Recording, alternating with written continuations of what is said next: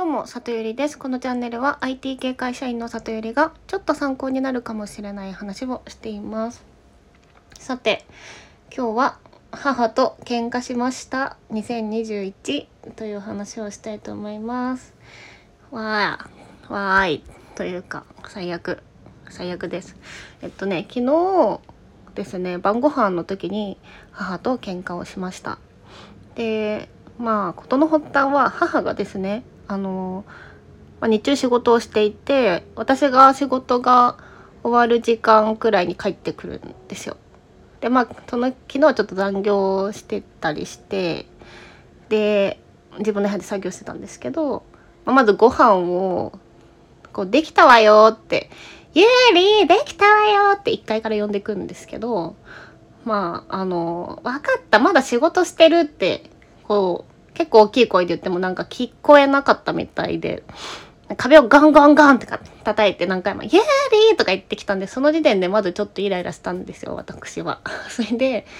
まあ、食卓に行きまして、まあね、母本当に料理上手でたくさん作ってくれるんですよ、ご飯を。で、昨日もすごい美味しそうなご飯があって、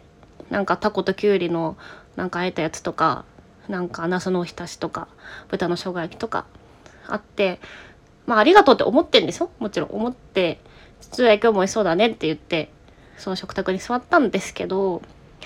もう母がですね、もともと本当におしゃべりで、その日保育園で、あ、保育保母さんなんですけど、保育園であった1から10全部食卓中聞かされるんですよ。で、昨日はね、あの、そういう話ではなくって、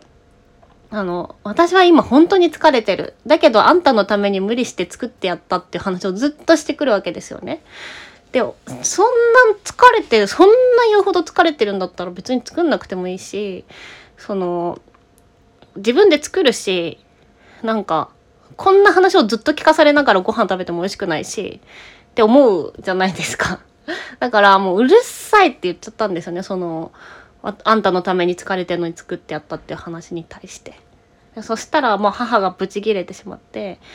あの、じゃあ食べんじゃないわよみたいな。あんたのためにせっかく、こっちがどれだけ疲れてると思ってんの？みたいなことずっと言われて、じゃあいいよ、もう一切作らなくて結構です。別に私だって自分で料理も作れますし、買い物にも行けますし、とか言ってですね、言ってしまってですね。で、もう、こうバーって2階に、こう自分の部屋に戻ろうと思ったんでですけど、あのね、豚の生姜焼きだけはちょっとね、どうしても食べたかったんで、ちょっとそれだけお皿を こっそり持ってって食べましたっていう感じでした。でね、こう、あのね、そのスイッチが入ると、まあ、溜まってるいろいろバって言ってくるんですよね、母が。で、あと他にもなんか、私が毎日作ってやってんのに、ありがとうも、まあ、全然言わないし、みたいなこととかも言われたんですけど、あのね、そもそもうちの母全然人にありがとうとかごめんなさいとか言えないタイプなんですよ。あのね、結構多分尖ってるおばさんだと思う、いますね。はい。で、そのね、あの、私のね、お母さんの一番のその地域の仕事以外でのコミュニティっていうのが、あの、私が子供の時の、あの、ママ友だったんですけど、なんか2、3年前に、20年くらいだから仲良くしてたのに、2、3年前に、あの人たちとは喧嘩したからもう、あの、一緒にいませんって宣言したんで縁を切りましたとか言ってて母が。はい、そういうちょっと、なんて言うんですかね。九州の女は頑固なのかななんかね、ちょっと爆発しちゃうみたいなとこがあるんですよね、もともと。で、まあ素直に、もともとその、優しいおばさんっていう感じの雰囲気が全然ないんですね。だから、なんか、そもそも自分が、その、家族に対して、ありがとうとかごめんねとか全然言う、言わないし、こう言ってほしいなら、もうちょっと穏やかな空気感じゃないと言えないじゃないですか。と思うんです、私は。だからあの、私は家族じゃなければ、ちゃんとありがとうとごめんねとか目を見て言うように気をつけてはいるんですけれども母にはねどうしても言えないなって思ってしまってですねうんというところですね。で、それがまあ半分は母のその態度のせいだとは思って いるんですけれども、まあでもね、もう親も母も働いてるとはいえもう60過ぎていて高齢ですし、まあ本当は私が歩み寄っていかなきゃいけないことは頭では分かってるんですけど、ちょっとね、いや、昨日は難しかったですね。はい。で、まあね、あの、仲直りに関してなんですけど、あのね、母は本当に根に持つんで、多分ね、少なからず、1週間はご飯なしの刑に、あの、課されると思います、私は。なので、1週間は絶対ご飯作ってくれないので、自分で作んないとダメだなっていうのと、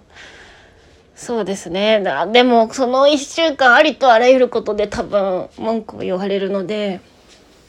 ああ、どうしようかな。ちょっと静かにしてようかなっていう感じですね。で一番最悪なパターンが、あの、こうもうなんかどんな、なんだろう、コンタクトを取っても不機嫌で切れられて返されるんで、あの、そうですね。例えば、しかもここ母がいつその熱が収まるかわかんないんですよ。だから、こう母が実は私が想像してたよりも早く機嫌が収まったのに私はまだ怒ってると思って何も言わずに外に外食に行っちゃってでそれでなんか今日は作ってあげようしょうがないなっていつの間にか母にがの中で変わっていつの間にか料理を用意されてたけれども私いませんでしたみたいになると本当にまたすごいあの大爆発が起きると思うのでそれになった場合は多分1ヶ月コースでご飯抜き系ですね。になりそうだからまあそういうまあ外に食べに行く時はちょっとあれか LINE くらいしとくか。うん。って思いますね。本当にねその感じねどうにかしてほしいんですけどなんかこの話をこういう話をあの同世代の友人と話すとなんかうちのお母さんもそんな感じっていう人結構いて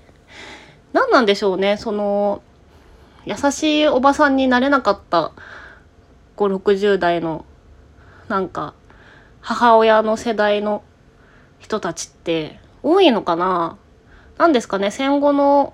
戦なんだろう戦争を明けた親に育てられて、まあ、高度こうなんだ？経済がこう盛り上がっていく中でストレスが多かった世代なんですかね。わかんないけど、とりあえずもっと穏やかな佐藤家の空気感を作りたいから、うん、もうちょっとね、そうですね。もうちょっと母は、が相変わらずずっと自分の話ばっかりしてたとしても、もうちょっとちゃんと目を見てありがとうとか言った方がいいよね。うん。皆さんはご両親に対してどういうふうに接してますでしょうか？よかったらコメント欄で教えてください。はい。ということで、今日は母と喧嘩しましたという話をしました。今日も聞いていただきありがとうございました。じゃあまたね